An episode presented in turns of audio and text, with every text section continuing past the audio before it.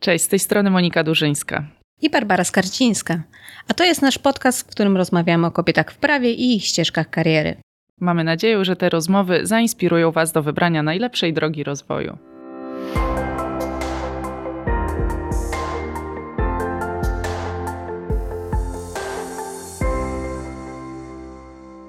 Zapraszamy Cię do wysłuchania nowego odcinka podcastu Zawód Prawniczka. Dzisiaj gościmy rzeczniczkę praw dziecka, Monikę Uchorna-Cieślak. Monika zajmuje się prawami dzieci i była przewodniczącą sekcji praw dziecka przy Warszawskiej Okręgowej Radzie Adwokackiej. W 2008 roku została wolontariuszką Fundacji Dajemy Dzieciom Siłę, w której pracowała przez następne 11 lat jako prawnik. Działalność na rzecz dzieci prowadziła również w ramach Komitetu Ochrony Praw Dziecka. Była również członkinią sekcji praw człowieka przy Naczelnej Radzie Adwokackiej. Była współautorką głośnej ustawy Kamilka z Częstochowy, czyli nowelizacji zwiększającej ochronę dziecka przed przemocą. Dzień dobry, cześć, bardzo mi miło się z Wami spotkać i ze słuchaczami. Tak, cześć Monika, dziękujemy za Twój czas. Szczególnie, że pewnie w nowej roli masz więcej obowiązków, więc tym bardziej doceniamy, że znalazłaś czas, żeby się z nami spotkać. Ale może zacznijmy od początku. Jak to się stało, że w ogóle zostałaś prawniczką, że wybrałaś taką drogę na swoją ścieżkę kariery? Tak naprawdę to był trochę przypadek, e, bo nigdy nie myślałam o tym, żeby być prawniczką. Ja pochodzę z bardzo małej miejscowości, no i tam było takie przekonanie, żeby zostać prawnikiem, to trzeba mieć rodziców, prawników, adwokatów i tak dalej. A ja pochodziłam z rodziny nauczycielskiej, więc w ogóle myślenie o prawie było poza zakresem w ogóle moim. Natomiast wszystko się zmieniło, kiedy byłam w klasie maturalnej i wystartowałam w Olimpiadzie o prawach człowieka, w takiej ogólnopolskiej olimpiadzie. I to wystąpienie w tej olimpiadzie też jest bardzo takie ciekawe, bo e, ja po prostu byłam na lekcji WOS-u i w pewnym momencie podeszła do mnie profesor Kamila Melkowska-Lemke, bo my mówiliśmy tak na swoich nauczycieli w liceum. I po prostu ona mi oznajmiła, że startuje w tej olimpiadzie, a ja byłam taką osobą, która dużo wiedziała, ale ja mało mówiłam, w sensie nie byłam aktywną uczennicą. I ona podeszła i mówi, no startujesz w olimpiadzie i byłam przerażona. To ja po prostu tragedia, to była gehenna u mnie w domu, jak się uczyłam do tej olimpiady, ale dlatego, że w siebie po prostu nie wierzyłam. Generalnie w tej olimpiadzie zajęłam miejsce wojewódzkie, zabrakło mi pół punkta do tego, żeby w ogóle być zwolnioną z matury. Był taki pierwszy też moment w moim życiu, gdzie, gdzie właśnie zabrakło mi pół punkta, żeby spokojnie y, sobie spędzać ten czas, y, a nie uczyć się nadal do, do egzaminu maturalnego. I to był taki moment, kiedy ja w ogóle zaczęłam się uczyć o systemie ochrony praw człowieka, czyli o tym, że mamy te różnego rodzaju y, instrumenty krajowe, międzynarodowe, że są organy, które za to odpowiadają i w ogóle cała geneza w ogóle praw człowieka, czyli to, to co wszystko się wydarzyło po II wojnie światowej, taka niezgoda na to, że łamiemy godność, godność ludzi. I potem w trakcie tej olimpiady poznałam moich znajomych, którzy już mieli indeksy na te studia, bo to było tak, że oni mieli te indeksy.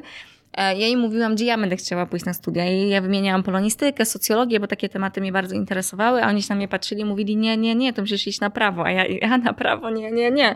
Ale finalnie było tak, że e, ja zdawałam tylko rozszerzony wąs, a żeby zostać, dostać się na prawo, kiedy ja byłam absolwentką liceum, było trzeba mieć też jeszcze dodatkowe rozszerzenie i te wszystkie uniwersytety, które miały kierunek prawa, wymagały właśnie dwóch rozszerzeń, a ja byłam fascynatką WOS i chciałam się uczyć tylko WOS-u.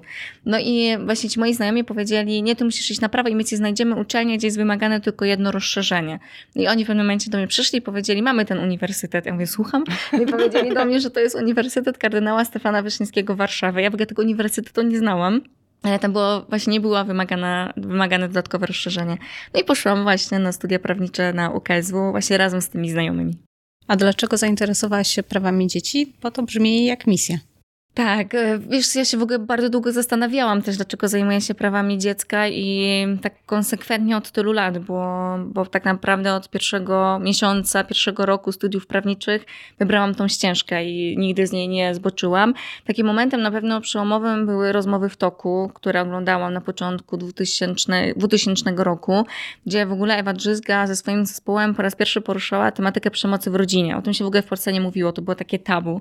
I, a wtedy rozmowy w toku były bardzo popularne, przynajmniej u mnie w Grudziądzu, ale myślę, że wy też pamiętacie. Tak. E, i, tak. I to był właśnie taki moment, gdzie mówili właśnie o tym, że osoba, którą kochasz, może ci skrzywdzić, co było dla mnie szokujące. Mam bardzo kochających rodziców, bardzo wspierających, my w ogóle bardzo w ogóle do dnia dzisiejszego się przyjaźnimy, pomagamy sobie. Moi rodzice to są moi najlepsi przyjaciele. I to było dla mnie wstrząsające, że ktoś, kogo kochasz, może zrobić ci krzywdę. I mnie to bardzo wtedy poruszyło, a następnie była pokazane, że jest taka fundacja, właśnie Fundacja Dzieci Niczyje, wtedy obecnie Fundacja Dajemy Dzieciom Siłę, która pomaga takim dzieciom, czyli była pokazane coś, co jest bardzo dramatyczne, a jednocześnie potem była pokazana nadzieja, że mimo wszystko, że jest źle, to można pomagać i można zmieniać ten świat tak naprawdę. I potem, jak przyjechałam właśnie na studia prawnicze, to my szukaliśmy miejsc, gdzie moglibyśmy się zaangażować społecznie. Nas po prostu tak nosiło, żeby, żeby coś robić. E, ja w ogóle bardzo lubię działać społecznie i ja weszłam na stronę internetową www.ogłoszeniang.pl i tam się pojawiło ogłoszenie, że Fundacja Dzieci Niczyje poszukuje studentów trzeciego bądź piątego roku prawa bądź psychologii. A ja, tak jak wam przed chwilą powiedziałam, byłam na pierwszym roku pierwszego miesiąca prawa. Więc tak generalnie nie byłam wybitnym prawnikiem, e, ale po prostu odezwało się we mnie to wspomnienie, że to jest ta fundacja. Po prostu taki, wiecie, tak w sercu to poczułam, że to jest ta fundacja i wysłałam swoje zgłoszenie, mimo że kompletnie nie spełniałam wymagań, które tam były postawione, ale tak właśnie czasem życiu jest, że mimo, że na pierwszy rzut oka nie spełniasz tych wymagań, to warto po prostu posłuchać tego serca i wysłać, choć to CV albo zrobić jakąś inną rzecz. No i tak się po prostu ta cała droga rozpoczęła. Super, no i właśnie wybrałaś tą fundację, obecnie dzisiaj dajemy dzieciom siłę. Możesz nam trochę opowiedzieć, na czym polegała Twoja praca właśnie jako prawniczki w takiej fundacji? Ja w ogóle w fundacji przeszłam taką całą drogę. W sensie ja zaczynałam od bycia wolontariuszką, czyli byłam wolontariuszką programu Opiekun Dziecka Ofiary Przestępstwa. I kiedy właśnie mówiłam o tym wysłaniu CV, to właśnie do tego programu. Do, do, e, I to był taki czas, kiedy ja mm, po raz pierwszy spotkałam się tak autentycznie z problematyką krzywdzenia dzieci w Polsce. Bo moja praca jako wolontariuszka polegała na tym, że po pierwsze y, byłam osobą towarzyszącą w sądzie, czyli byłam, pomagałam rodzicom dzieci krzywdzonych, którzy mieli postępowanie karne dotyczące tego, że ich dziecko zostało skrzywdzone i byłam ich osobą zaufania, czyli byłam na, jako publiczność i po prostu to było ważne, żeby ktoś był przy sali, ktoś się na nich spojrzy, uśmiechnie, kto ich powspiera, mm, poda chusteczki higieniczne, kiedy na wyjdzie się z sali rozpraw. To też był dla mnie pierwszy moment, kiedy w ogóle zobaczyłam, jak działa sąd, e, jak się zachowuje sędzia, prokurator, adwokat i to było ciekawe doświadczenie. To też było doświadczenie, gdzie ja też odbierałam numer interwencyjny, gdzie osoby, które szukały pomocy, dzwoniły z prośbą o wsparcie, o jakieś e, o jakieś takie porady, co zrobić w sytuacji, kiedy wydarzyło się coś złego dziecku. A potem w ramach fundacji, po tym doświadczeniu, odeszłam w ogóle z fundacji na mniej więcej dwa lata, tak mniej więcej pół roku, dwa lata, ponieważ to, co zobaczyłam w fundacji, mi całkowicie przerosło. Znaczy, że ja jako dziewiętnastolatka, która miała takie bardzo dobre dzieciństwo, w ogóle nie byłam w stanie tego przyjąć, jak bardzo często osoby dorosłe są bezradne, jak często ocierają się o to, że nikim nie chce pomóc, jak bardzo ludzie potrafią drastycznie po prostu i brutalnie krzywdzić dzieci. I to w moim takim tym dopiero co dorosłym świecie się kompletnie nie mieściło. Tego było po prostu za dużo. Ja byłam w tej takiej fazie też buntu i normalnie tak czułam, jak mi się tak kręgosłup łamie, że to, co ja byłam zbudowana, to po prostu e, się po prostu wali. I w tym czasie też poznałam moją fantastyczną koleżankę, czyli Ole Eismond z Komitetu Ochrony Praw Dziecka. Wtedy w Komitecie Ochrony Praw Dziecka, teraz jak prowadziłam kancelarię, moja była wspólniczka. I ona mi też towarzyszyła, bo Ola wcześniej już pracowała w komitecie i przeszła już taki stan takiego załamania. Ja myślę, że gdyby nie ona, no to nie wiem, co by się wydarzyło, ale dzięki niej wróciłam do fundacji. No i jak wróciłam do fundacji, to potem dostałam, byłam nadal wolontariuszką, w pewnym momencie dostałam propozycję pracy w sekretariacie. To mniej więcej było, jak byłam około tak trzeciego roku studiów, co było zdziwieniem dla moich znajomych, bo byłam najlepszą studentką na roku na wśród moich znajomych, a ja po prostu wybierałam sekretariat, gdzie oni y, właśnie wybierali wieżowce i byli zdziwieni, dlaczego w ogóle ja tam pracuję i że podaję kawę, sprzątam podłogę albo zmieniam papier toaletowy w toalecie, bo na tym polegała moja praca. Ale ja po prostu wiedziałam, że chcę po prostu w przyszłości pomagać dzieciom i byłam w tym konsekwentna. No potem jak skończyłam studia prawnicze, zostałam prawnikiem, potem adwokatem, a jeszcze w międzyczasie koordynowałam program Wymiar Sprawiedliwości Przyjazny Dziecku, czyli całą taką przeszłam drogę. A jak sądy w Polsce podchodzą do kwestii ochrony praw dziecka? Co jest największym problemem? Generalnie mm, właśnie nie można generalizować. E, to jest bardzo różnie. Na spotykałam na swojej drodze fantastycznych sędziów, policjantów czy prokuratorów, którzy prostu chcieli zrobić wszystko, żeby ochronić dzieci i dla nich to było oczywiste, że głos dziecka jest tak samo ważny jak głos osób dorosłych, ale spotykałam też takie osoby na swojej drodze, które kompletnie nie dawały wiary temu, co mówią dzieci, nazywały informacje przekazywane przez dzieci takimi relacjami, w cudzysłowie, odbierały im wiarygodność, e, w sposób, jaki dzieci były przesłuchiwane, był po prostu wtórnie traumatyzujący. Spotykałam się z sytuacją, kiedy pokoje przesłuchań dzieci były niedostosowane do tego, żeby w ogóle tam dziecko mogło wejść, albo jakikolwiek człowiek mógł tam wejść. Więc, y, ale bardzo takim momentem dla mnie trudnym było to, kiedy ja w pewnym momencie się zorientowałam, że ja mam dobry materiał dowodowy, ale jest problem z mentalnością. Czyli, że głos dorosłych jest więcej znaczący niż głos osób młodych. I to jest po prostu bardzo trudne. A miałaś taki moment y, w swojej dotychczasowej karierze, że, że właśnie żałowałaś trochę wyboru tej specjalizacji, no bo ona jednak jest obciążająca emocjonalnie. O to pytam. No tak jak sama wspomniałaś, no dla ciebie to też była taka nowość, że jest ta druga strona, gdzie dzieci i w ogóle ludzie nie są traktowani w porządku, ogólnie rzecz mówiąc. No właśnie, czy miałaś taki moment zawahania, że to może nie to? Wiesz co, no na pewno na samym początku, jak odeszłam z fundacji, to się zastanawiałam, czy to na pewno to. E, natomiast to jest tak, że jeżeli mm, czujesz, że to jest w jakimś sensie też twoją misją, to, to po prostu cię to prowadzi do, po do tej drogi. Na pewno było też tak, że ja bardzo szybko się zorientowałam i to też dawała fundacja, że żeby być dobrym prawnikiem i zajmować się takimi sprawami, to musisz też mieć dużą wiedzę psychologiczną, psychiatryczną, socjologiczną, pedagogiczną. Ja to dzięki pracy fundacji zdobywałam, bo ja nie pracowałam tam tylko z prawnikami, tam była masa ekspertów i ekspertek najwyższej klasy, którzy dzielili się ze mną swoją unikalną wiedzą na temat tego, jak, jaki jest system rodziny, jak funkcjonują w ogóle rodziny, jak funkcjonują dzieci krzywdzone, jak w ogóle funkcjonuje społeczeństwo, jak reaguje w ogóle na to, że jest informacja o tym, że w ich bloku doszło do, do, do, skatowania dziecka. Ale e, też taką rzeczą, którą też szybko zrozumiałam jest to, że byłam, muszę, muszę pracować nad emocjami, nad ciałem, bo to, co widziałam i to, co słyszałam, miało wpływ zarówno na moje ciało, czyli na zamrażanie się i czułam to spięcie w sobie, więc ja bardzo mocno pracuję z ciałem, ale generalnie ja też od lat jestem pod opieką psychologa, chociażby z racji wykonywanego zawodu zawodu, bo nie chciałam po pierwsze się wypalić, a po drugie też nie chciałam, żeby e, nie chciałam przynosić pracy do domu. E, więc ja po prostu jestem pod opieką psychologa i też do tego się przyznaję i zachęcam też wszystkich prawników i prawniczek do skorzystania z tej formy wsparcia, e, czy też chociażby do metod uważności i tak dalej, które są dostępne, bo po prostu wykonujemy trudną pracę, a żeby tą pracę wykonywać jak najlepiej, no to jest ważne nie tylko to, co mamy w głowie w kontekście przepisów, orzeczeń, doktryn i tak dalej, ale także to, jak my w ogóle umiemy o siebie zadbać. No brzmi to bardzo obciążająco i pewnie tak jest, ale też mówisz, że wypracowałaś pewne metody na to, żeby sobie z tym radzić. To jak radzisz sobie z tą emocjonalną co, częścią? To, mhm, to, to, jest to z jednej strony jest obciążające, tak, ale z drugiej strony ja, ja właśnie w tych sprawach, dlatego też na początku powiedziałam o tym, co było pokazane w rozmowach w toku. Z jednej strony była pokazana beznadzieja, z drugiej strony była pokazana nadzieja. Ja prowadząc te sprawy zawsze widziałam nadzieję. W sensie zawsze widziałam to, że dziecko, które w ogóle miał odwagę powiedzieć o tym, co się wydarzyło, ono chce zmienić swoje życie, ono chce, żeby to życie wyglądało inaczej. Ono chce funkcjonować, ono chce się uśmiechać, ono chce chodzić do szkoły, ono chce mieć kolegów i koleżanki.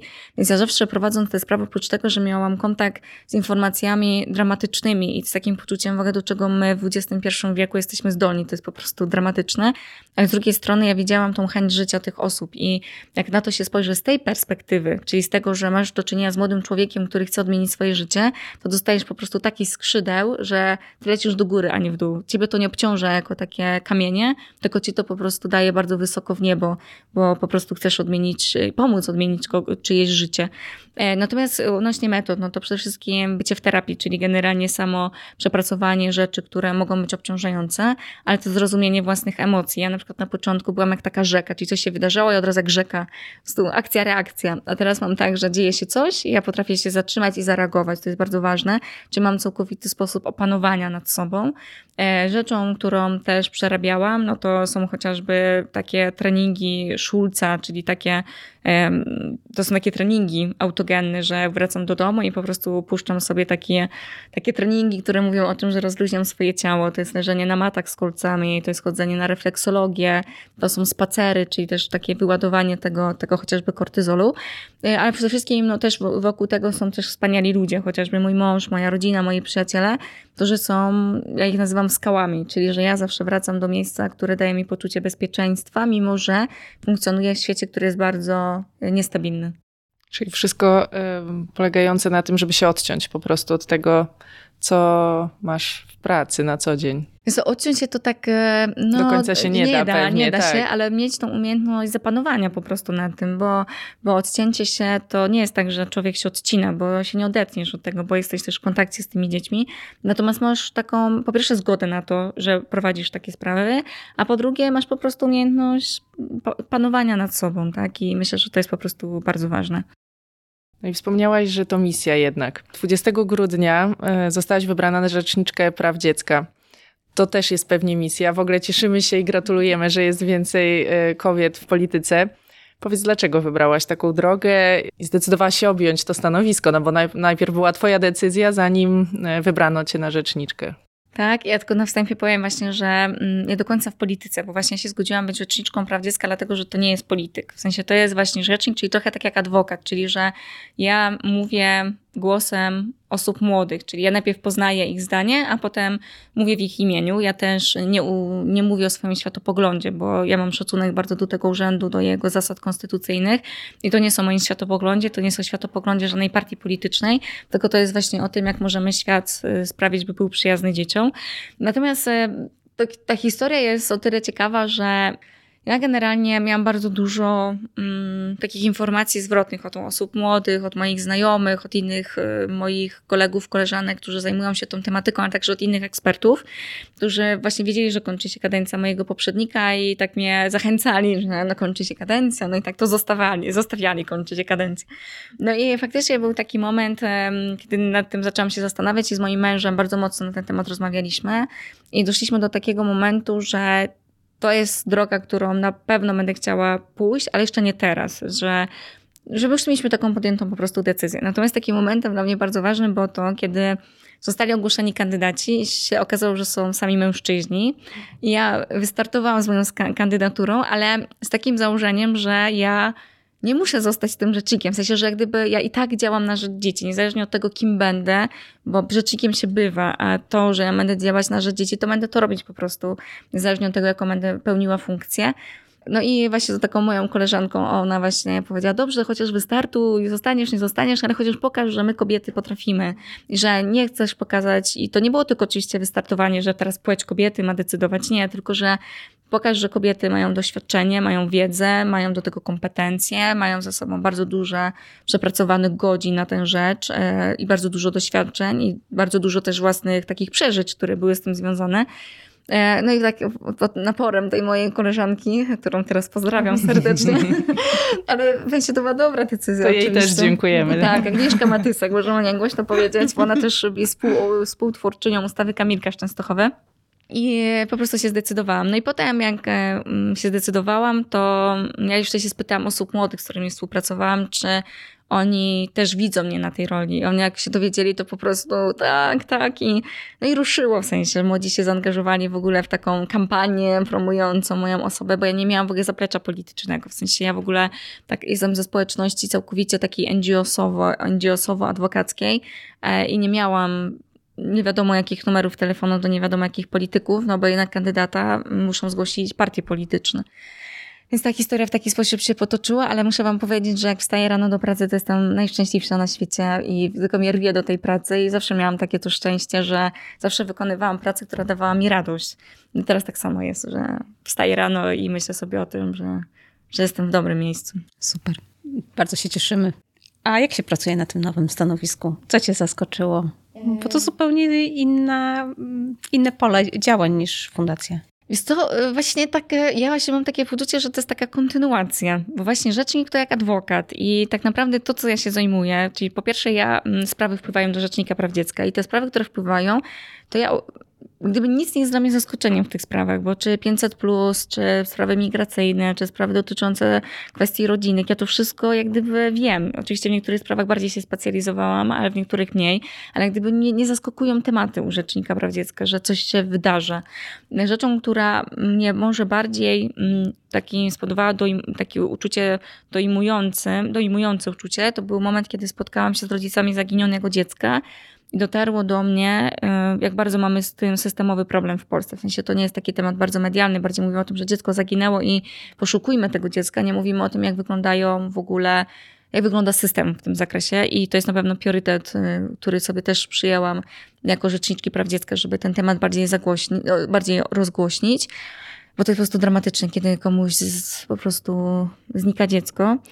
Rzeczą, która na pewno jest wymagająca, to to, że też yy, działam zarówno w takim zakresie, że organizuję biuro, czyli muszę zorganizować biuro. Ja już po pierwsze mam swojego młodego zastępcę Janka Gawrońskiego, którego po prostu uwielbiam całym sercem i na którego ten to przyjęcie tej roli to jest taką kontynuacją, bo od małego on jest w ogóle samorzecznikiem na rzecz osób rozwijających się w spektrum autyzmu. To jest w ogóle niesamowite też towarzyszyć w tym Jankowi i tym, jak się w ogóle wspieramy w tym wszystkim. To jest po prostu przepiękne. Więc ja powołam już zespoły do spraw ochrony zdrowia psychicznego dzieci i młodzieży jako jeden z ważnych i palących problemów w Polsce.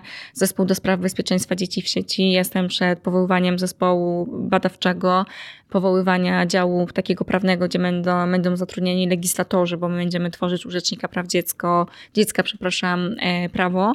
No i też duże takie działalność szkoleniowa, czyli już 6 e, lutego, to pierwszy raz u Was to ogłaszam, ale odbędzie się takie szkolenie online, które będzie organizować Rzeczniczka Praw Dziecka, czyli takie działania edukacyjne, gdzie każdy będzie mógł się podłączyć. No, widzicie, dużo mówię, już głos mi pada. Gdzie każdy będzie mógł się podłączyć i dowiedzieć się mm, i podnieść swoją wiedzę i kompetencje. Akurat tutaj będziemy mówić o bezpieczeństwie w sieci. E, przede mną jeszcze 20 listopada Kongres Dzieci i Młodzieży po raz pierwszy w historii Polski, po raz pierwszy Festiwal Pasji, no i dużo, dużo, dużo, dużo rzeczy.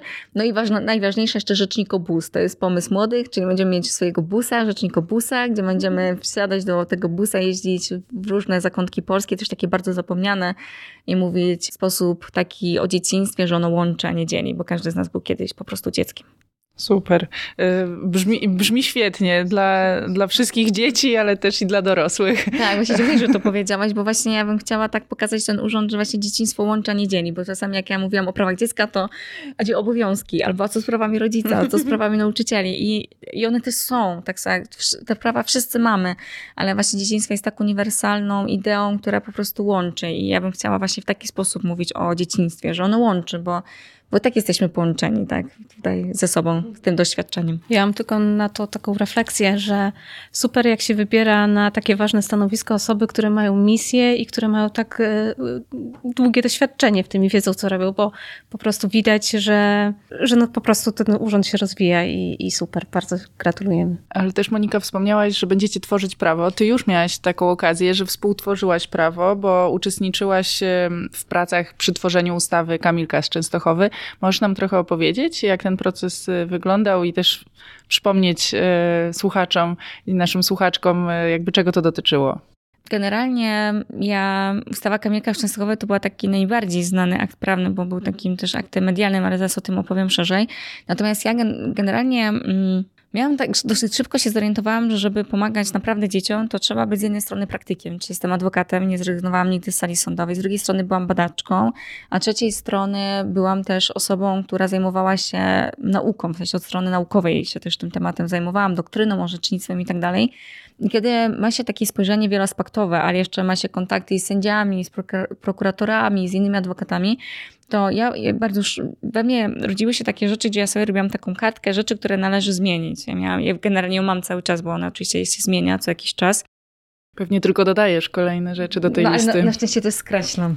Okay. No, najgorzej to mnie skreślało.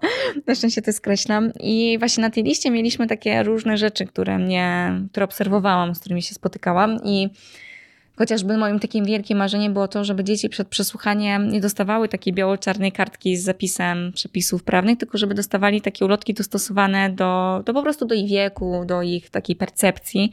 I ja najpierw na zasadzie dobrych praktyk taki podjęłam się tego pracując w Fundacji Dajemy Dzieciom Siłę, ale wiedziałam, że dobra praktyka jest taka, że jedna pani w sekretariacie włoży tą ulotkę do koperty, a druga z racji na przykład no, braku czasu już tego nie zrobi. No i mi udało się chociażby to, że w kodeksie postępowania karnego są właśnie już teraz graficzne pouczenia dla dzieci, więc to było dla mnie takie naprawdę wielkie spełnienie marzeń. A ustawa Kamilka Szczęstochowy to jest taki moment, kiedy ja właśnie z sędzią Agnieszką Matysek um, się spotkałyśmy, bo ona też jest takim niesamowitym człowiekiem i powiedziałyśmy, słuchaj, my mamy takie marzenia, jak poprawić ten system dzieci. Ona przez lata była w Europejskim Trybunale Praw Człowieka, więc ona jeszcze tak super międzynarodowo ma spojrzenie na kwestie dzieciństwa i w ogóle praw dzieci. I po prostu usiadłyśmy i mówię, słuchaj, to piszemy ustawę. No to piszemy ustawę. No i usiadłyśmy i my po godzinach w październiku to się zaczęło. Po prostu siedziałyśmy w domu i pisałyśmy sobie te przepisy na tym, na ile potrafiłyśmy, oczywiście, bo wiadomo, że nie mamy tego doświadczenia legislacyjnego, ale też już trochę umiemy, więc zaczęłyśmy to pisać. I tak naprawdę ta ustawa Kamilka, y, wtedy jeszcze nie ustawa Kamilka, była gotowa tak w styczniu i tylko my ruszaliśmy różne systemy informatyczne, które, które funkcjonują, chociażby karka i tak dalej. Więc y, odbywały się różne konsultacje w zakresie tego, że jak ruszymy jeden element, to żeby cały system nie padł, no wiecie o czym mówię na pewno. No i potem to się złożyło tak, że cała Polska dowiedziała się o Kamilku, o tym dramacie, o jego skatowaniu niewyobrażalnym, o tym, że on walczy, walczy o życie. Ja wtedy miałam taki strasznie taki trudny moment, bo miałam ochotę po prostu wyjść na ulicę z tej takiej już bezradności, bezsilności, że ile jeszcze, że ja się już z tym zmagam w prokuraturze i w policji, gdzie nie reagujemy na różne sytuacje, a dziecko po prostu przez miesiąc walczy o życie w ogóle, to jest dramatyczne. E, I my wtedy po prostu widziałyśmy, że ta historia nie może być zapomnieniem. W sensie, że tak jak na przykład było w Wielkiej Brytanii, jak dochodziło do takich dramatycznych sytuacji, to też były uchwalane różne akty prawne. Ja skontaktowałam się i była taka historia w ogóle bardzo ciekawa, że ja byłam, ogłosiłam na Facebooku w ogóle, że jest taka ustawa. Zaczęło mnie to denerwować, że znowu się zaczęły rozwiązania, no wydarzyła się historia, co możemy zrobić? I znowu kolejne spotkania na temat, co możemy zrobić. No trzeba działać, a nie tylko mówić. I ja ogłosiłam właśnie na Facebooku, że jest taki projekt ustawy, wzięłam go do ręki, to się, to się zaczęło nieść. I napisała do mnie pewna dziewczyna, Marlena Wierzbicka, która powiedziała, że jest ze społeczności Kamilka w Częstochowej, że już napisała do iluś tam prawników, nikt jej nie odpisał i że pisze do mnie z nadzieją, że, że odpisze, bo oni chcieliby e, poprowadzać różne zmiany prawne w kontekście tej, tej tragedii, której oni do, też doświadczają po prostu, jaka ta społeczność kamilkowa. I ja jej odpisałam. Ona powiedziała do mnie, że Monika, nawet nie masz... I ona jest mieszka we Francji. To jest taka naprawdę, słuchajcie, historia, gdzie przez Messengera się dzwoniłyśmy. I ona właśnie powiedziała mi, że wiesz, jak szłam spać, to powiedziałam do Kamilka, słuchaj, niech ta pani adwokat się odezwie. No ja się odezwałam, więc mamy wokół tego tak dużo też takiej, wiecie, takiej różnych takich znaków. I e, był taki moment, e, gdzie my wiedzieliśmy, że ta ustawa jest właśnie dla Kamilka i też dla innych dzieci krzywdzonych. I co ona zawiera? Przede wszystkim zmienia paradygmat myślenia o, o, o, o prawie, czyli że my mamy zacząć się uczyć, żeby do przemocy nie dochodziło. Czyli specjalny zespół, który takie sprawy analizuje, nie tylko postępowanie karne dyscyplinarne, ale uczenie się chociażby tego, co w naszym systemie nie działa. To wzmocnienie wysłuchania dzieci w postępowaniach rodzinnych. No i tak mogłabym mówić, mówić i mówić. Jesteś chyba jedną z niewielu prawniczek, e, które spotykam na swojej drodze, która jest szczęśliwa 100% z tego, co robi i nie ma chyba żadnych wątpliwości, ani minusów tej pracy, tak się przynajmniej wydaje. Znaczy minusy, minusy są, emocjonalne. Ale, no, tak jak zawsze w pracy, ale plusy tak? przeważają. No, tak, tak, tak, Przeważają się, cały czas uśmiechasz, jak e, o tym mówisz. Więc y, chciałam cię zapytać, co zrobić, żeby mieć taką pracę i być y, tak zadowoloną? No, słuchać serca przede wszystkim i mm, znaleźć taką, taki kawałek na przykład w prawie, który, który naprawdę nas interesuje, czyli het w prawie, ale przykład może się okazać, że jesteśmy na studiach prawniczych i jednak chcemy je rzucić, to rzućmy to. Jeżeli kręci nas coś innego, mówiąc kolokwialnie, to idźmy w to, co nas po prostu porywa. I myślę, że to jest taki najlepszy sukces, czyli po prostu słuchać swojego głosa, głosu, słuchać swoich zainteresowań, słuchać swojego serca i wtedy myślę, że jest gwarantowany po prostu uśmiech. Zawsze kończymy podcast e, takim pytaniem do naszych e, gości, czy z perspektywy czasu zrobiłabyś coś inaczej? Albo czy jest coś, co byś powiedziała swojej młodszej ja teraz z perspektywy czasu? Mm, to tak, powiedziałabym jej, żeby w siebie uwierzyła. Ale myślę, że Twoja droga zaprowadziła Cię e, w dobre miejsce i wszystkie doświadczenia, nawet te z papierem toaletowym i tym organizacją biura, okazuje się, że mogą się przydać tak, dalej. Tak, tak, to na pewno. Tak. I cieszymy się, Monika, że w siebie uwierzyłaś w pewnym momencie i że jesteś tutaj z nami e, i że zostałaś wybrana na Rzeczniczkę Praw Dziecka. Dziękujemy Ci za Twój czas e, i życzymy powodzenia. Super, dziękuję bardzo. Fantastycznie było z Wami rozmawiać. Cieszę się za to, co robicie. Bardzo Wam za to dziękuję i wszystkiego dobrego. Jeśli wysłuchałaś, wysłuchałeś naszego podcastu do końca, zakładamy, że podobało Ci się. Jeśli tak jest, proszę poleć nasz podcast swoim znajomym i nie zapomnij subskrybować. Każdy głos jest dla nas ważny.